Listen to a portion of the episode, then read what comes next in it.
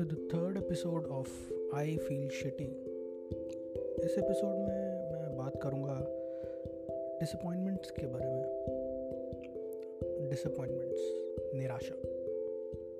बहुत सी चीज़ों से होती है। और डिसअपॉइंटमेंट का जो कोर मुझे लगता है, जहाँ से आता है, वो चीज़ है एक्सपेक्टेशंस आप जब भी किसी से कुछ ज़्यादा या कम एक्सपेक्ट करते हो तो वहीं से डिसअपॉइंटमेंट भी आता है कि अगर किसी ने आपकी एक्सपेक्टेशंस पूरी कर दी तो ठीक है। ये अगर नहीं कर पाई तो वहाँ से निराशा सामने आती जाती है। एक्सपेक्टेशंस के बारे में मैंने जो अभी तक सबसे अच्छी चीज़ें सुनी है, वो भगवत गीता के कॉन्टेक्स्ट में ही थी।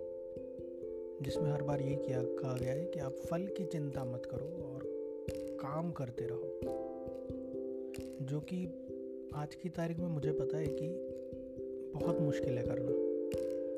बिकॉज़ आप जब भी कुछ भी काम करते हो, छोटे से छोटा या बड़े से बड़ा तो आपके दिमाग में एक प्लान होता है, एक ऑब्जेक्टिव होता है गोल होता है जिसको अचीव करना है। कोई भी काम चालू करने से पहले जो आप प्लानिंग कर रहे होते हो तो आप ये दिमाग में लेके चल रहे होते हो कि वो गोल मैं अचीव करूँगा ही।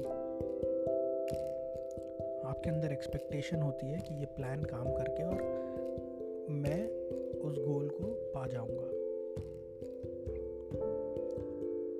भगवत गीता में कहा बहुत अच्छा है, लेकिन बस वही है कि उसको अप्लाई करना उतना ही मुश्किल है। आज की तारीख में अगर आप कोई एग्ज़ाम देने भी बैठ रहे हो तो आप इसी एक्सपेक्टेशन के साथ बैठते हो।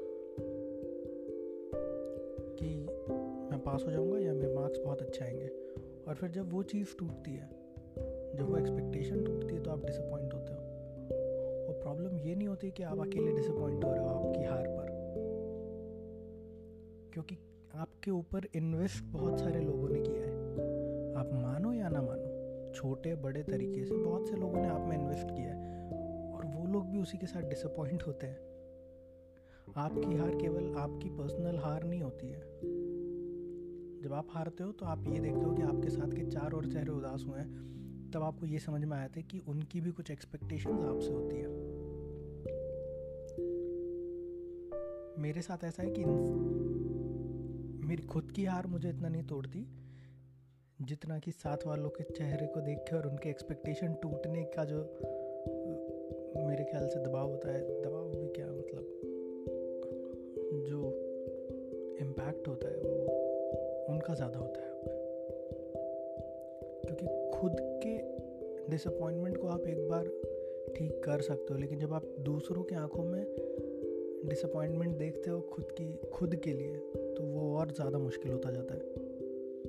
वहाँ चीज़ें और ज़्यादा ख़राब होती जाती है। क्योंकि आप सारे प्लान सारी चीज़ें आप खुद पे अप्लाई कर सकते हो कि ठीक है this was not a failure I learn from this I go ahead पर क्या होता है ना, जितनी बार आप हारते हो, आप कुछ क्रेडिबिलिटी लूज़ करते हो दूसरों की आँखों में।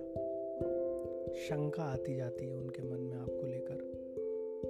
फिर वो जो कहते हैं ना कि यार कोई मुझमें बिलीव नहीं करता, वो बिलीव कम होता जाता है। और हार वहाँ से चालू होती है। जीतने के पहले हार वहाँ से चालू होती है। चालू होने के पहले हार वहाँ से चालू होती है। इसका कोई इलाज है, नहीं है, नहीं पता, क्योंकि दूसरे आपको कैसे देख रहे हैं, कितने पॉजिटिव वो है, कितना ऑप्टिमिस्टिक वो है, वो आप जानते ही नहीं है। डिसअपॉइंटमेंट आपका खुद का है, दूसरों का है। कैसे मैनेज करा जाए? I don't know any answer to this I don't have any answer to this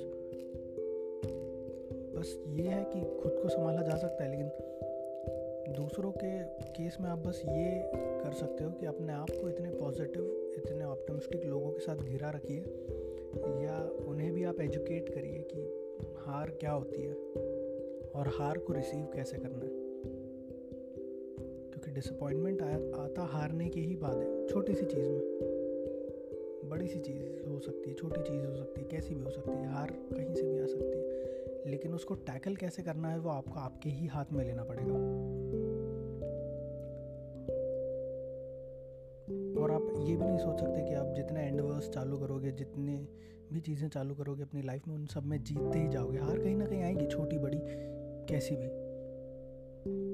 but उसको रिसीव कैसे करना है, वो आप पे ही रहेगा। हर हार के साथ वो डिसअपॉइंटमेंट आएगा। बट डिसअपॉइंटमेंट का सबसे, मेरे ख्याल से लड़ने का उससे अच्छा हथियार है। आशा, होप। उस होप के साथ रहना पड़ेगा कि नहीं, इससे लड़ सकते हैं। इससे भी बाहर निकल जाएँगे, क्योंकि ये टाइम बुरा चल रहा है, ठीक है। इसके बाद अच्छा आएगा, वो भी थोड़े ही टाइम चलेगा। तो उस टाइम पे भी ये याद रखना है कि ये टाइम भी ख़त्म होगा, आगे बुरा भी आएगा। फिर वापस से वही हिम्मत और वही ताकत लगेगी इन सबसे लड़ने में।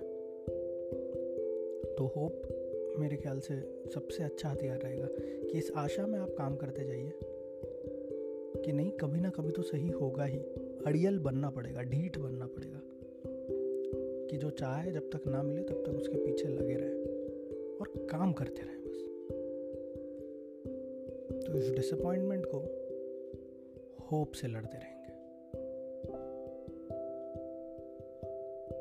thanks a lot for listening. This was Ansh Bhavsar. You all have been a lovely audience. Thank you.